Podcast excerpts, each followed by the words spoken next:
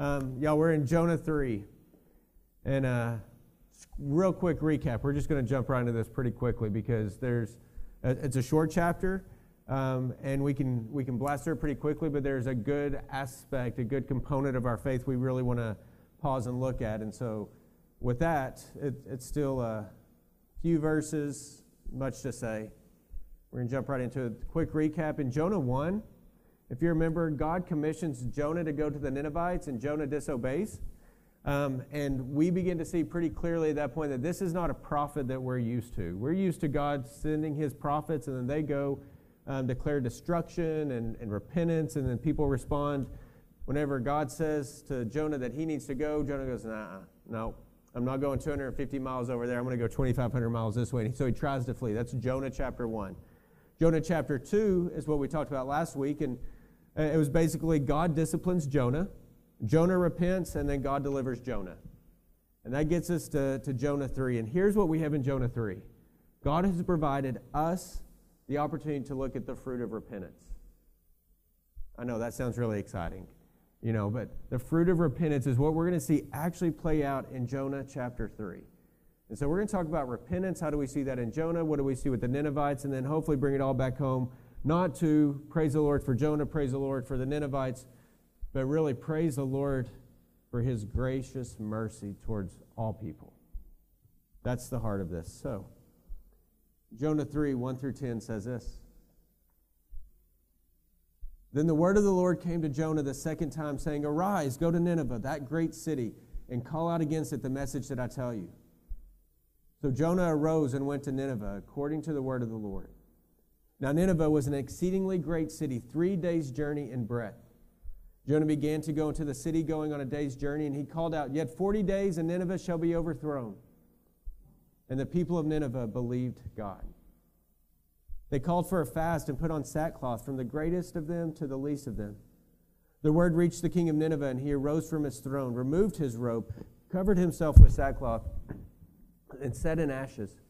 And he issued a proclamation and published through Nineveh, by decree of the king and his nobles let neither man nor beast, herd nor flock taste anything. Let them not feed or drink water, but let man and beast be covered with sackcloth, and let them call out mightily to God.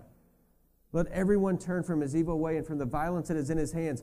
Who knows? God may turn and relent and turn from his fierce anger so that we may not perish.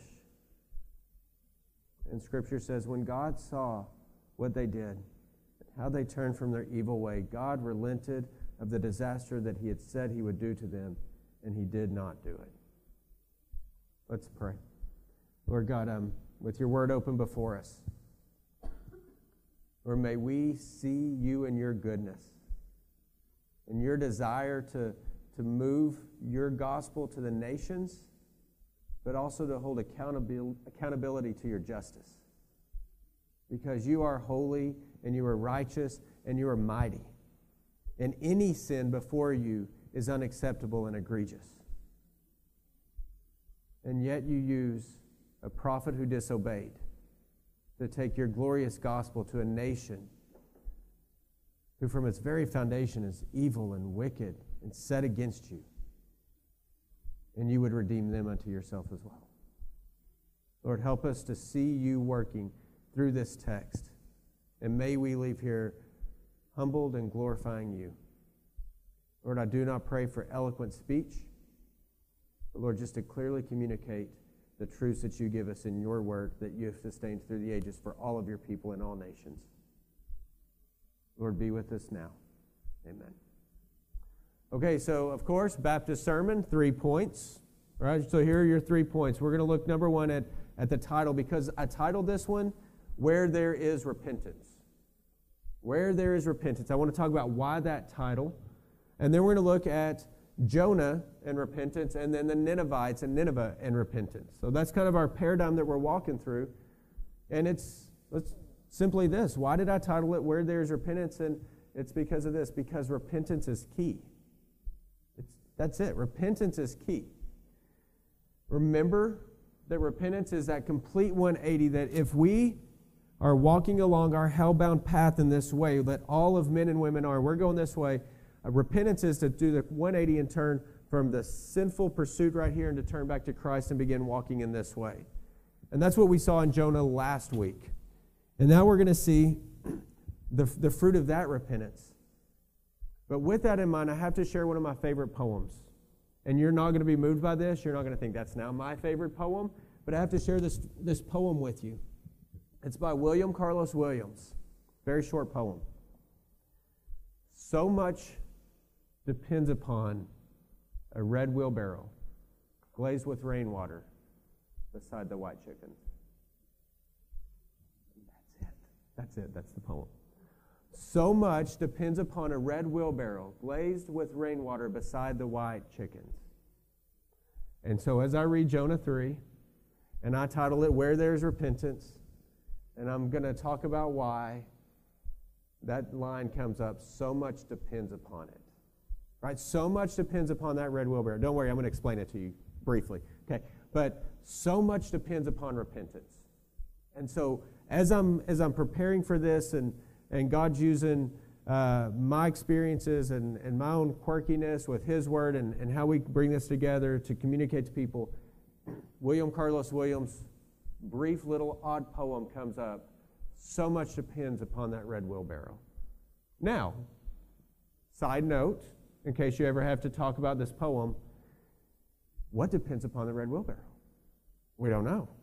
How much rainwater? We don't know. How many chickens were there? We don't know. We know they were white. We know the red wheelbarrow is glazed with rainwater. And we know that so much depends upon it, but we don't even know what depends upon that red wheelbarrow.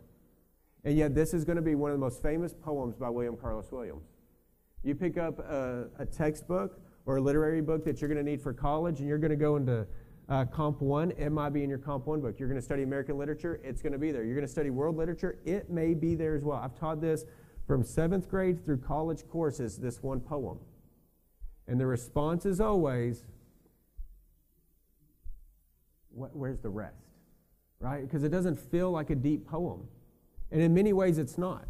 In fact, where this poem gets its strength is that as you say it over and over, so much depends upon the red wheelbarrow glazed with rainwater beside the white chickens.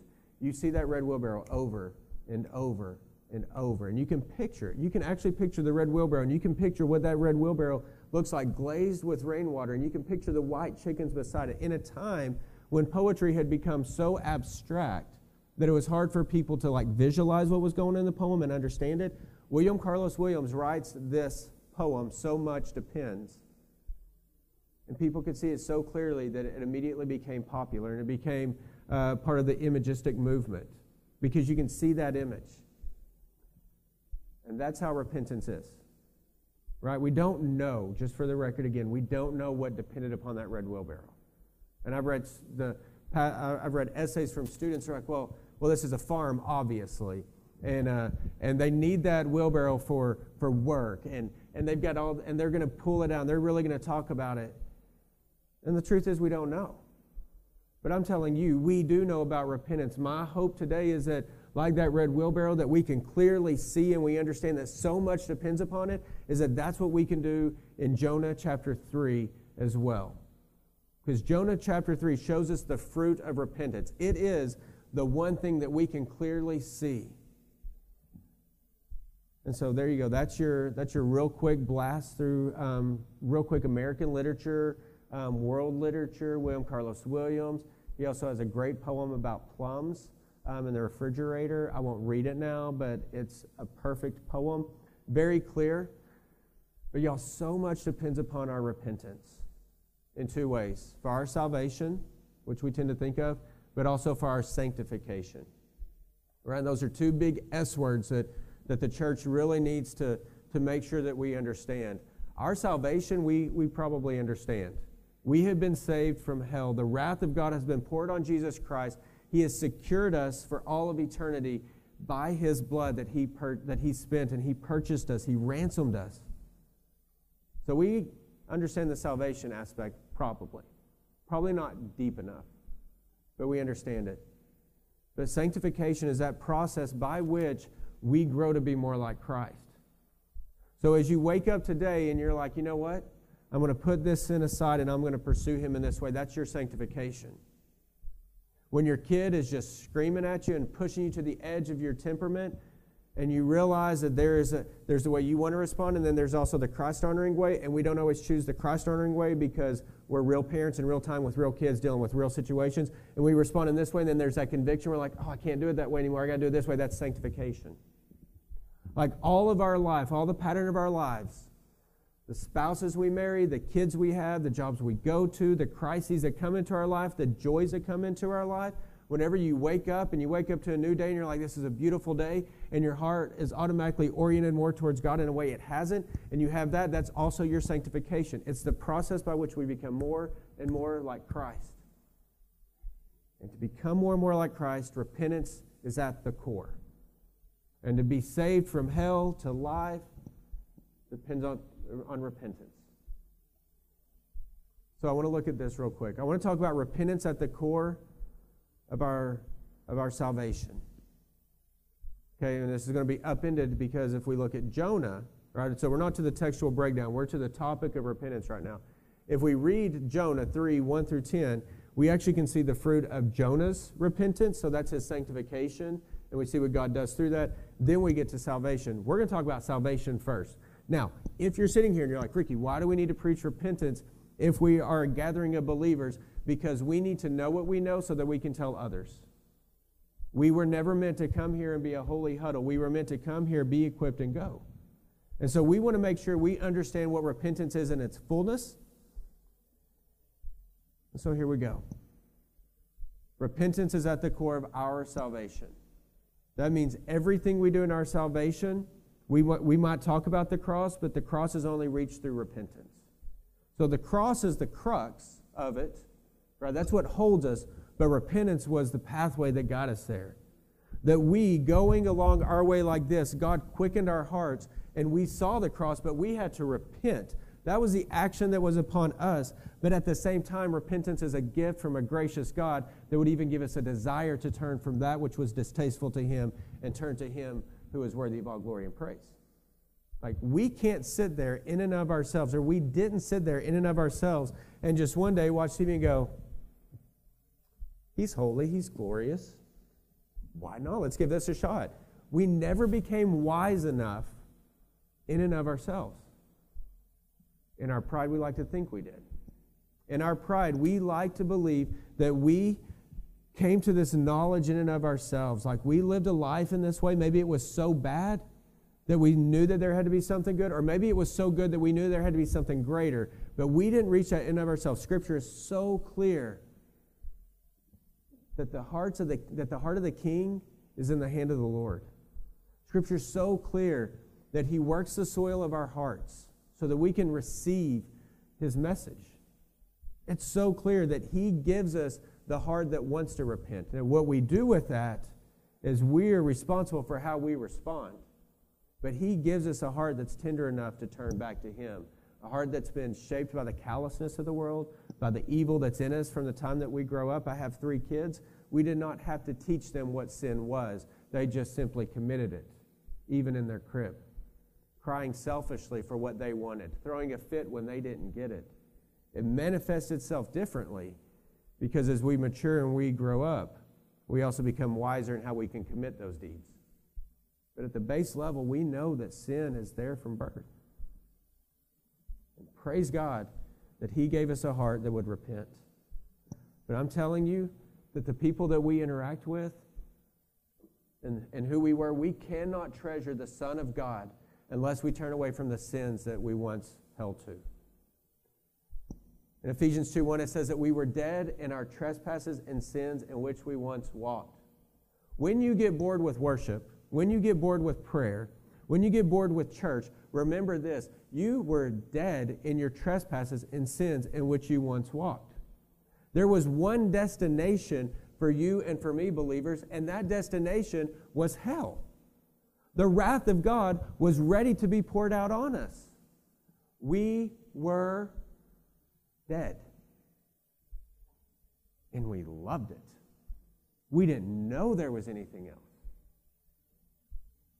But God right? But God, being rich in mercy because of the great love with which He loved us, would give us a heart that could repent, that would desire to repent, and then when we do repent, He receives us home. So we need repentance. It is the core of our salvation. So the cross at the crux, but repentance at the core. If we had not repented, we would not reach the cross. So all I'm trying to clarify for what we already know is simply this that repentance is our response to the salvation that God offers. And that part is on us. We cannot say, God, I want you, but I'm not turning away from this. Do you know how core this is to me, God? Do you know who I am? You made me like this, right? Oh, no, but He is holy. And so we cannot cling to the world and hope to turn to God. R.C. Sproul aptly stated that we are not sinners because we sin, we sin because we're sinners. It's ingrained in who we are. What I'm afraid of is that as we grow older as Christians, as we mature as Christians, we forgot we forget how much work he's actually done on our behalf. We get so used to hearing about the cross that we forget the blood that was spent. We hear about the passion of Christ and we forget that that passion included him being whipped and his flesh torn, his blood plucked, the thorns slammed on his head, the mockery, they would rip his clothes from his body. We forget that because we get so caught up in life and the things that, that brought us to him to see that his wrath was poured out on Jesus and, and Jesus became sin in this way and gave himself for us. We become so used to that that it no longer moves us. And our only proper response is to repent. Lord, I'm sorry that I forget all that you gave so I could be yours. So R.C. Sproul told us, he says, you know, we're not sinners because we sin. We're not saying you're a sinner, but because you, you sinned yesterday. You sinned because you are a sinner. It's still in us. The old man is not gone. He's been defeated. He's been given a death blow. There's a new man within us, but the new man and the old man are at war. And sometimes the old man creeps up within us and he says, Oh, yes, but what if? We haven't done this in a while, just what if? And that sin clings so closely to us. But praise God that the sinless Son of Man and God, He bore the wrath reserved for you and me, so that all we know is grace. And the, and the problem with grace is that grace is so free and liberating that we often forget the grace. That's why you need to constantly be reminded of the gospel, not just for salvation, but to secure us, to keep bringing us back. There was a great exchange of righteousness for unrighteousness in Christ on the cross. And I, I, know, I know you know this. But you know why we repeat it? Because it's so important. If we leave this place and we're like, you know what, I want to be like Jonah. I want to be like the Ninevites. Okay, just spoiler alert, neither one do you want to be like, okay? We're the most like Jonah, we would think, but you know what? We were the Ninevites. We were the wicked, the brutal, the ruthless, pagan, Gentile nation that God sent his messenger to so that his gospel could reach us. So, of the two, Jonah and Ninevites, if you leave here and you're like, oh, that one's more heroic, I'm going to go with this one, I'm saying you don't have a good choice between the two. What you do have is the hero of Jonah's narrative, which is Christ on the cross that God in His grace would look over the sins throughout the Old Testament and pour them out on Christ. He was patient. Okay, so, so repentance, we have to repent. It's our response to the message of salvation that God has given us. I want you to look at a couple of verses real quick. And as you're, so turn to 1 Samuel. And that one's going to take you a while to find. Okay, so turn to 1 Samuel. And as you're getting there, I want to I want to just hold this up really quick. That all of the benefits of the cross, all the benefits of Christ and crossing and, and the cross and God have their access through the repentant heart. So forget forget t-shirts, forget coffee mugs, forget Sunday school attendance, which we don't have by the way. So that's good because then that would work against us. Forget every aspect that we would say to an outward world, hey, here's how you know I'm a Christian. I go to this church over here. I attend this Bible study. I've read these books. Look at my bookshelf. Forget all that. The heart is what matters. So, my question for you is, and for the lost, is where does the heart gaze? Right? And that moves it beyond you and me. It says in, in Scripture that we no longer consider one another as man considers based on outward appearance. But God looks at the heart. And so here's just a couple of verses for us. 1 Samuel chapter 6, verse 7. And I, I, I, am like, you can go back and you can read the context of these, but, but the truth of these stands right here. For the lost that we're going to reach, and, and, and how God reached us as a lost, He wasn't going after our outward affections, He was going after the heart. And so you and I need to remember what 1 Samuel 6 7 says. But the Lord said to Samuel, Do not look on his appearance or on the height of his stature, because I've rejected him. This is whenever he's in pursuit. He's going to find ultimately David, David the king. But, but David had a lot much, uh, much stronger, more handsome brothers. Um, and they look like they should be the king. So don't look on his appearance on the height of his stature because I've rejected him. For the Lord, the Lord sees not as man sees. Man looks on the outward appearance, but the Lord looks on the heart. And the repentant heart looks upon him. And the wayward heart looks away from him. Look at Joel 2.13. That's not the verse. Okay, I don't, maybe it's Second Samuel. Um, it's somewhere in the Bible. I don't know where now. But the Lord said to Samuel, Do not look on his appearance. Where is it now? That's going to drive me crazy. We're going to find that. Tell you what, I'll text it to you. 16:7. I missed the one. This is why I did not teach math, by the way. 1 Samuel 16:7. I'm so sorry. But the Lord said to Samuel, Don't look on his appearance or on the height of his stature because I've rejected him. For the Lord sees not as man sees. Man looks on the outward appearance, but the Lord looks on the heart. All right, so God is, God is after the heart. And, uh, and then now you can turn to Joel. You're going to go to your right. I want, just, I want us to have like a real quick, you know, obscure books of the Bible that we never visit. Um, go to Joel 2.13. So that's going to be to your right, minor prophet. And I'm pretty sure I have this address right Joel 2.13.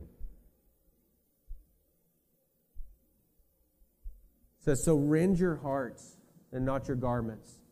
Return to the Lord your God, for he is gracious and compassionate, slow to anger, abounding in loving devotion, and he relents from sending disaster. All right, so the repentant heart, we see that that's what God sees, and he is gracious when he sees it, he's compassionate believers, he is slow to anger, and he will relent from sending disaster. He meant that towards the Old Testament, and it was a judgment. But you realize that we were recipients of disaster and wrath. His salvation was to re- rescue us from that. But I'm going to clarify to you where there is no repentance, there is no salvation. That's what it simply comes down to. If there's no repentance, as we are um, proclaiming to others as we go on mission, as we go wherever it is we go, if we're talking to them and they aren't repenting, then there is no salvation. It's absolutely impossible. All right, subpoint number two repentance is at the core. This is what you and I also need right now. Repentance is at the core of our sanctification. You and I cannot grow in our holiness and faith without repentance. It is at the core of the daily pursuit of Christ. Repentance is a good thing. But what we tend to do in our circles uh, of, of Christians is we talk about repentance. I repented of my sins and I gave my life to Christ. And then we never talk about repentance anymore. And some of you are like, well, not in my circles. Well, you're in a good circle, right? But I'm talking about regular American Christianity we need to be reminded over and over again that repentance is a good thing. It's a grace from God, and it's something that we need on a daily basis. You know, it's such a fundamental teaching that we've, we've missed it, and we personally witness this. And I'm going to use some examples that I've heard, and, and you may have heard them before. We may even be guilty of thinking the same things, but, but it sounds something like this Well, I'm human, so I'll sin. Like we just begin to we don't talk about repentance. Instead, we just kind of make ourselves comfortable with the sin that's within us because we still sin, right? But we, we tend to say something like, well, I'm human, so of course I'm going to sin. And when we say it, we're basically saying that sin is not that important. Whenever Scripture says, Your sin separates me, my, my sin separates me from God. We'll say something like, Well, everyone sins. And we kind of say it flippantly. Well, they sin, so what's the big deal? I'm better than Marissa right now, at least. Right? And so we make it kind of a comparative thing. Probably not, but you're right there. Okay? Or we'll say, well, this is just a part of who I am. I've heard that one a lot. This sin, this action, it's just kind of a part of who I am. Right? We hear that a lot. But we also hear that that work its way um, through, through different genders as well. Well, it's just natural that men would gravitate towards that. That's just kind of part of who we are. No, it's not. Well, we're just, we're women. We just kind of gravitate towards this sin. It's just kind of part of who we are. No, it's not. It's only a part of us because we want it to be a part of us. But we've become so casual with our sin that we no longer repent of it. And if you and I would grow in Christ, if we would become holier and grow in our faith, then we have to see the sin for what it is and we have to repent of it. But I can tell you that whenever we shrug away our sin, we show the shallowness of our faith. If we're just like, that's just sin, then we're showing how shallow we truly are in our walk with Christ. If we're willing to just kind of um, make sin casual to us, then we're going to have a casual or non existent pursuit of Christ. Like if we're just like, well, that's a sin, it's a part of who I am, and we just embrace it and we're going to cling to it and it's just okay with us, then how in the world can we go to a holy God with that? To a holy God who said, I have given my one and only Son that if you believe in me, you will not perish but have everlasting life. And we're like, oh, praise the Lord, thank you for saving me. And then we go over here and we dabble in sin. And then we want to bring that to Him? Of course we don't. We know we can't bring our sin to Him, so what we allow to happen when we refuse to repent is we invite the distance that we have with God. But if we want to hold on to this sin and we want to cling to it, and don't get me wrong, I'm not saying sin flippantly. I'm saying that whenever sin comes in, it's going to root itself into you and it's going to cling to you and it will feel like a part of you because it's so deep rooted in who you are. It begins to, we, it lies to us and says, I am part of your identity. There's no way you can do without me. Sin works itself into ourself in that way. Whenever God has said so simply, I forgive you and it's not who you are. And I will remember that sin no more. And I will cast as far as the east as to the west. I want y'all to remember, church, brothers and sisters in Christ, those who believe in Jesus, those who are going to heaven. Like, I'm, I'm making sure I cover all of this. Hebrews 12 14 says this Pursue holiness without which no one will see God. That is sobering and that is scary. Pursue holiness. He's writing to believers, he's writing to those who are gathering to listen to this letter to the Hebrews. And in it, it says, moved by God's Spirit, whoever penned Hebrews wrote from God to us, to his holy people, pursue holiness, without which, without that holiness, no one will see God. But I made a profession of faith. I was baptized whenever I was in seventh grade. I'm trying to live a good life. Right? But remember, God looks at the heart.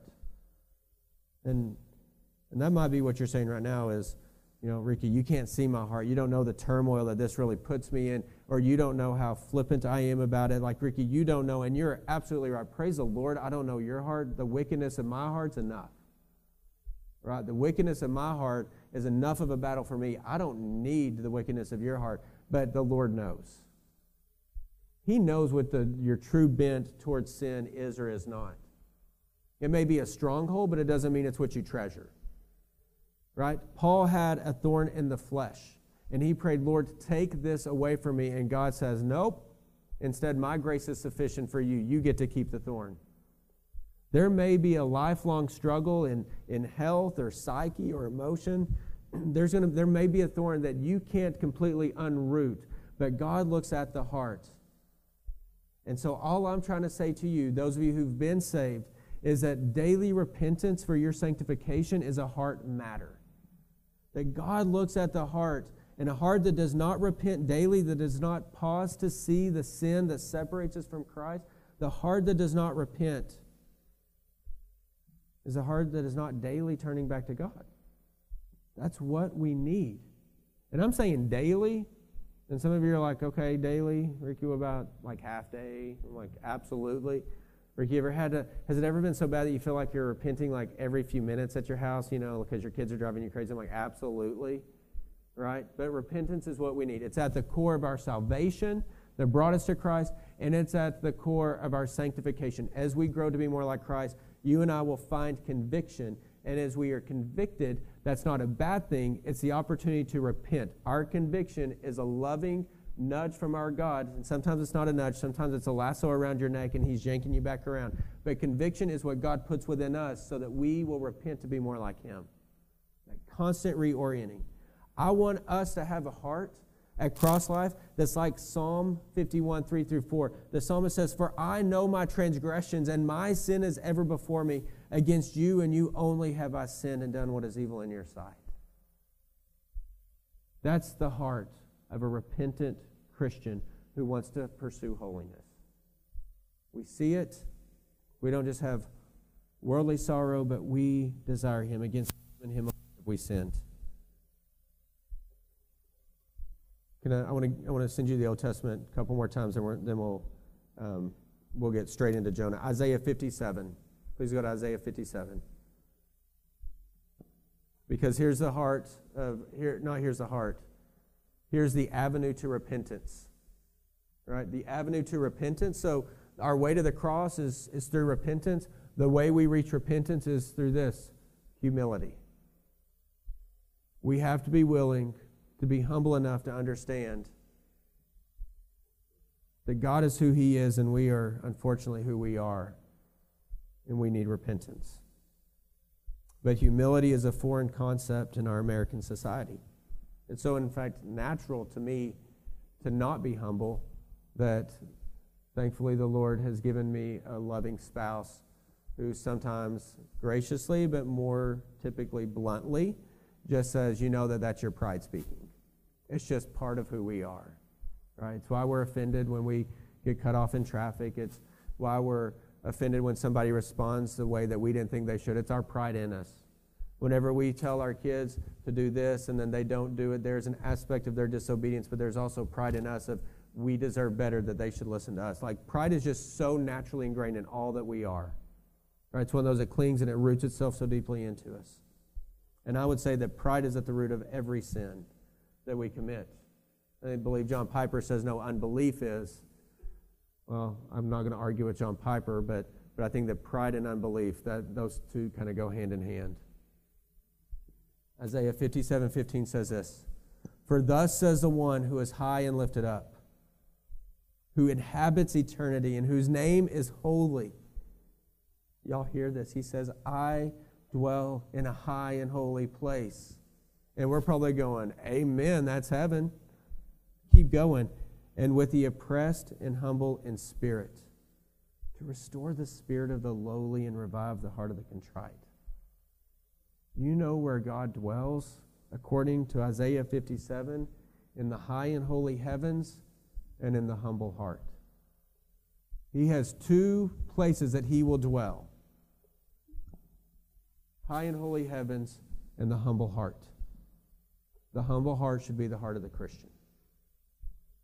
And then Psalm 51 17 says this The sacrifices of God are a broken spirit. Because a broken and contrite heart, oh God, you will not despise. We don't need stronger, really just powerful Christians. We need those who are humble and who will walk in holiness before. The Lord.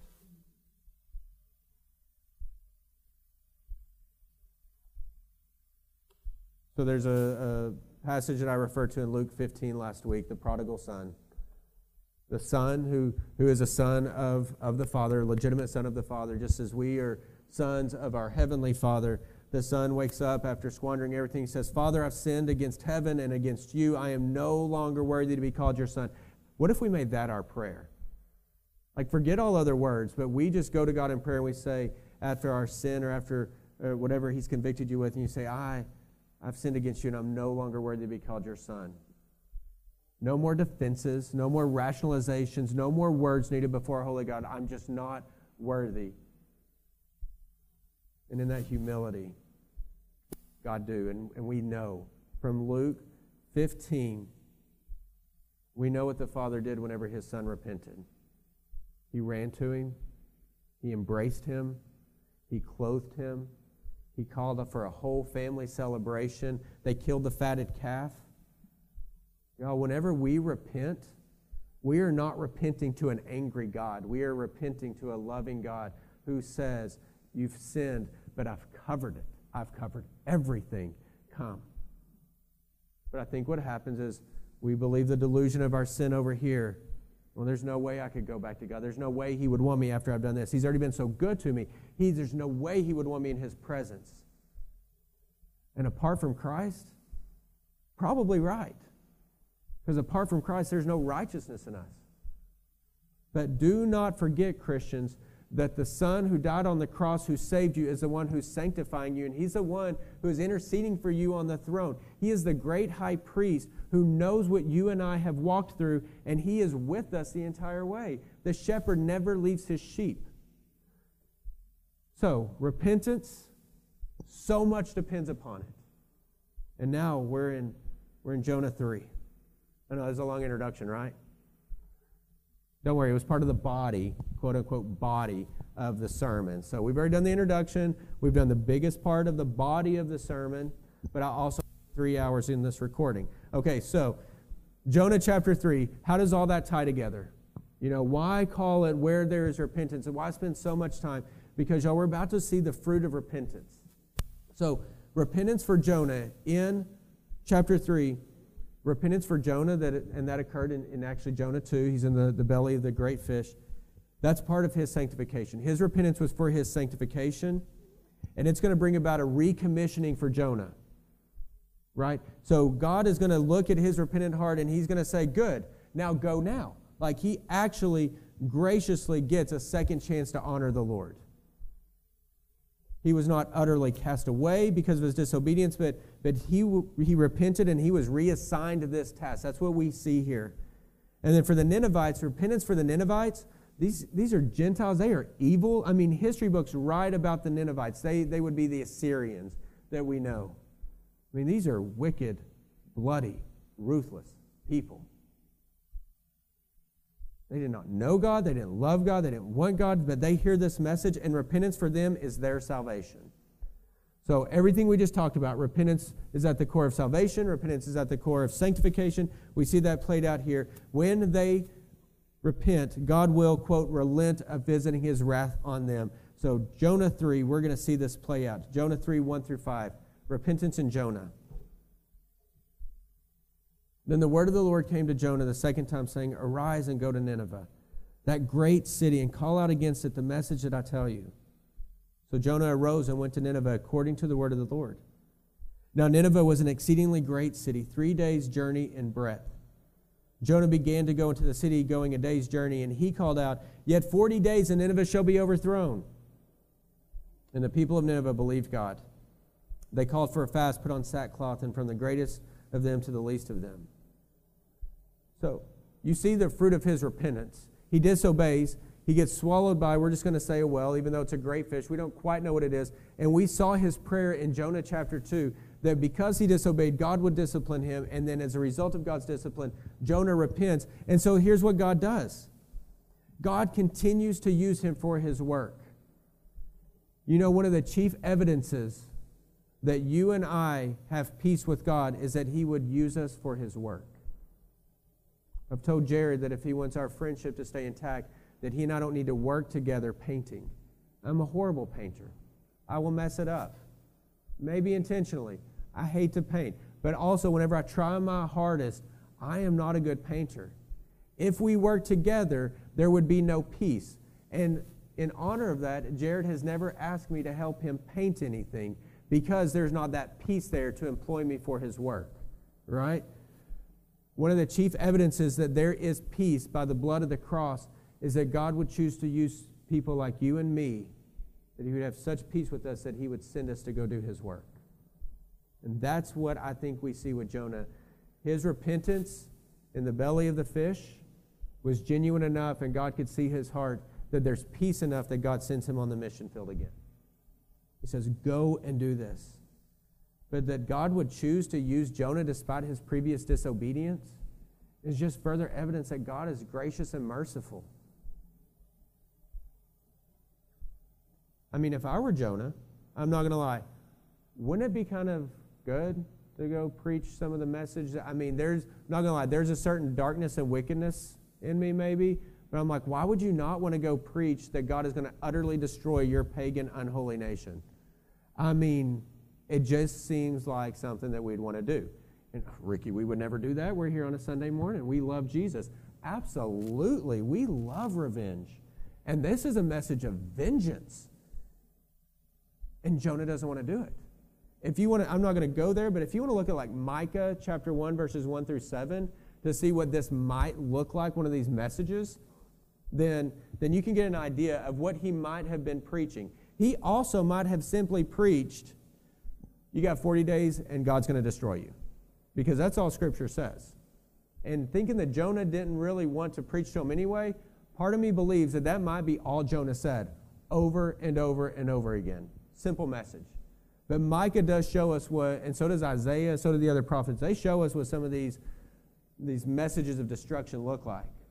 Like God's going to come down from his holy throne. He's going to melt your mountains like wax. He's going to destroy your cities. Stones will just be kind of thrown in a heap. He's going to absolutely destroy you. No one will be living it. Like these are the messages.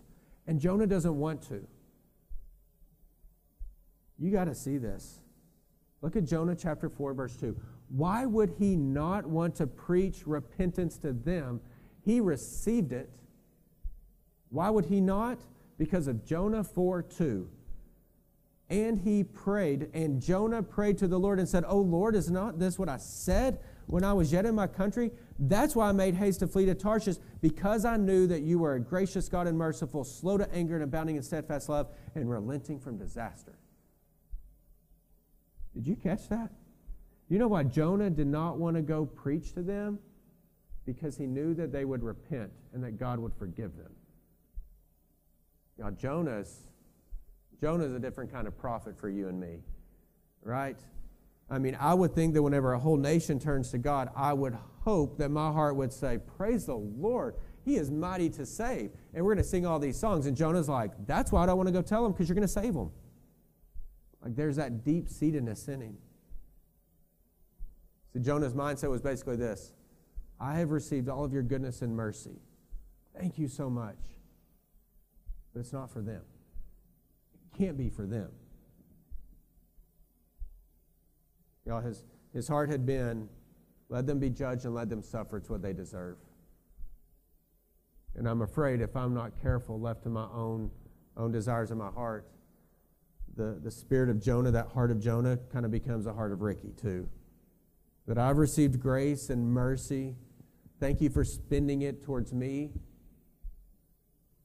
but I, I, don't really have time to go out with it.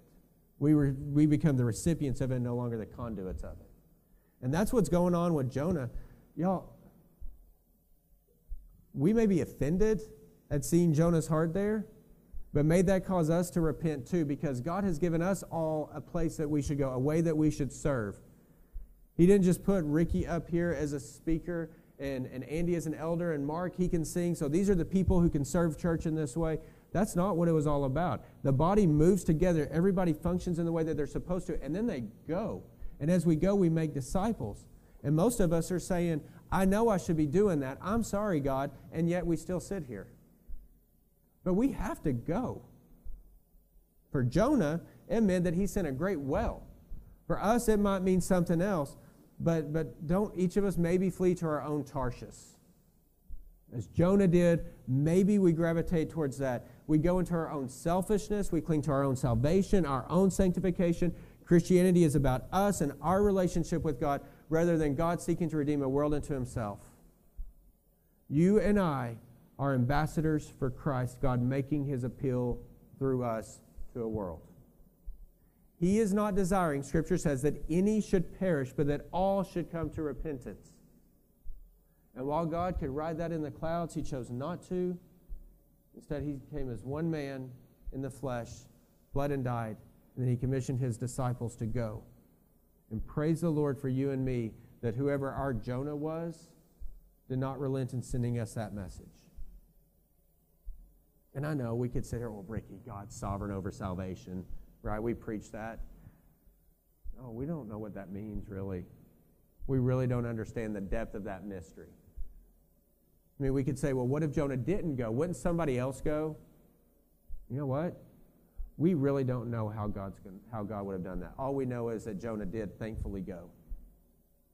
We don't understand the mystery that sometimes we cling so closely to. You and I just have to understand that Jonah had to be faithful. And because he was faithful, because of his repentant heart. Now, we saw the flip side of that. He was faithful, and then he didn't like what God did with faithfulness. Right? That's, a, that's next week. Chapter 4 is next week. That's, that's a weird chapter. But what I'm going to say to you, pastoral connection, that when you repent for your sanctification, it may very well be that God gives you a second chance to honor him with where we failed before. That's what I see in Jonah. God's faithfulness with his repentance, he honors that. So his sanctification, sanctification was for his growth. Even quicker point here repentance in Nineveh. The word reached the king of Nineveh in verse 6. And he arose from his throne, removed his robe, covered himself with sackcloth and sat in ashes. And he issued, right, this pagan, uh, ruthless king, he issued a proclamation published it through Nineveh by the decree of the king and his nobles, let neither man nor beast, herd nor flock, taste or anything. I mean, from the highest ranks of society to the lowest, and even their livestock, everything in that nation will repent. Let them not feed or drink water. Let man and beast be covered with sackcloth. That was a sign of repentance. And let them call out mightily to God. The king of this pagan nation is telling everyone there to cry out to a God whom they have never worshiped before. And then he says, Who knows? Verse 9 God may turn and relent and turn away from his fierce anger so that we may not perish. In verse 10, when God saw what they did, how they turned from their evil way, God relented of the disaster that he had said he would do, and he did not do it. Where there is repentance for the Ninevites, there is salvation. And I know we can sit there and go, well, was it genuine though? Yes and no. We know from, from the book of Matthew and, uh, that, that Jesus even refers to the story of Jonah and the Ninevites. And he's saying it in context while talking to the Pharisees. And he says, This generation seeks a sign, but the only sign you will be given is a sign of Jonah, who was in the belly of the fish for three days. And then you will also see in, in that same context, he talks about the Ninevites. He says that the men, the nation of, of the Ninevites, will rise up against the current generation of the Pharisees as a testimony against them. The wickedness of the Pharisees, though they looked righteous, was such that a ruthless and wicked nation of the Ninevites who repents, their faith is real enough, obviously, that Jesus says to the Pharisees, they're more righteous than you are. So, was the Ninevites, was it a true repentance? I think we got to deal with that because that's what we always want to know, right? Kanye West became a Christian. Did he really? That's the question everybody starts dealing with. we don't know. We can't see the heart as God sees it. We worry and we fight about all the wrong things to make ourselves feel more secure and justified. It may be that it's true. It may be that it's genuine. For the Ninevites, it was genuine. Jesus confirms it. He says they were more righteous in their moment than you are, Pharisees.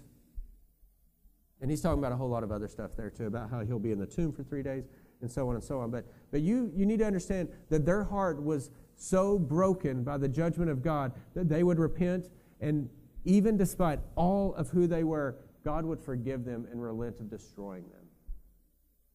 Now, you also need to know that 150 years later, God would destroy them. Like that their repentance as a nation was momentary, 150 years, and then the Assyrians are destroyed. Cultural trend back. You know, there's, there's a whole lot that we could say with this, but, but I'm, I'm, I'm bypassing some of this to get to this heart. Make no doubt about it that the sin that's within us, or that was within us whenever we were lost, it's the same, puts us in the same category as the Ninevites. I mean, Jonah, we can, we can relate to him in many ways now. But we were more like the Ninevites than you and I even want to begin to think. I mean, the fact that the gospel went to the Gentiles so that we could be saved is exactly what's going on here. And you might say, well, I'm not like them. I mean, you sound you make it sound like they're, but that's just sin in us proclaiming ourselves, really. We want to justify that we weren't that far off. Oh, absolutely we were. But Christ came for us. Y'all, the fact that God would relent of sending his judgment in the, that final verse, it confirms the authenticity of their repentance. He was ready to move on their behalf. And I find such comfort in this for you and I as God puts on our heart that we should go. Here's what I find so amazing that God would send Jonah to this nation that deserves nothing but destruction and, and, uh, and, uh, and wrath. And when Jonah goes, the faithfulness of God is that he was already ready to move on their behalf. Remember, the fact that we can repent itself is a gift from God, that God would already be moving in their midst so that they would respond to the message that He is a mighty God who will destroy them. I just, I, I'm comforted by that because whenever you step out to go on mission for God, wherever that is, you have to know that He's not sending you where He already is not. Now, does not mean you will bear the fruit that you want to bear. It just means that you're going to go in the presence of God. The, the famous verse that we all like from Isaiah 6 Here I am, God, send me, in context is followed by God saying, Good, go. But you have to know you're going to preach and they're never going to respond. You're going to talk about all the proclamations of who I am, and they will not receive you. And Isaiah said, Here I am. I'll go. It's not the fruit that we go for, it's just the faithfulness to go where He calls us. Okay. So I want to scale this all back. We've talked to repentance, we've talked to Jonah, we've talked to Ninevites, and, and I just, it comes down to this. I want us to scale back and not focus on Jonah and the Ninevites, but look at the amazing faithfulness of God in this entire circumstance. There's great mercy and grace on our behalf, on Jonah's behalf, and on the Ninevites' behalf. He's the hero of the story. He's the reason we can tell this story. In all of this, Jonah exhibited sinfulness and faithlessness. And then when he did repent, we see the unerring faithfulness of God, that God never erred in his presence and love and faith toward Jonah. He was there the entire time. God is the hero of that narrative. Praise God, y'all, that he is forgiving and he uses people like Jonah and like you and me. Praise God, y'all, that he held Jonah when Jonah was ready to let go of it all. For the Ninevites, in all of this, they showed their sinfulness and their faithfulness. Right? Their history is one of wickedness. And they demonstrated that they were children of wrath and deserving of judgment. And in all of this, when they repent, we see the loving kindness of God to receive their repentance. We see the movement of a creator God who desires his salvation to reach the ends of the earth, even a pagan nation, so that he receives all glory and praise. And so for you and me, praise the Lord that it broke out of Jerusalem and Israel. Praise the Lord that the cross spans everything. Praise the Lord that the Jonah that was sent to you and me did not relent. Praise the Lord that while we were Ninevites in absolute wickedness, God didn't relent. God was faithfully moving towards desiring that we should come to salvation. So the hero in all of this is praise God that He's forgiving and that He's intentional, that He wants to be known, and that He will accept our repentance. And so it is in our lives. In, in, in John, I'm sorry, Jonah 3, and what we see is the power of a redeeming God that he is calling men unto himself. And then we're going to get to chapter 4, and that one's a little bit different, okay? We're going to do that next week. But y'all, our God is great and greatly to be praised. And what he commands of all people is to repent unto salvation, and what he commands of his church is repent unto sanctification. That you and I would do life together, that we would grow towards him to become more like him because without holiness we will not see the Lord. Let's pray. Lord,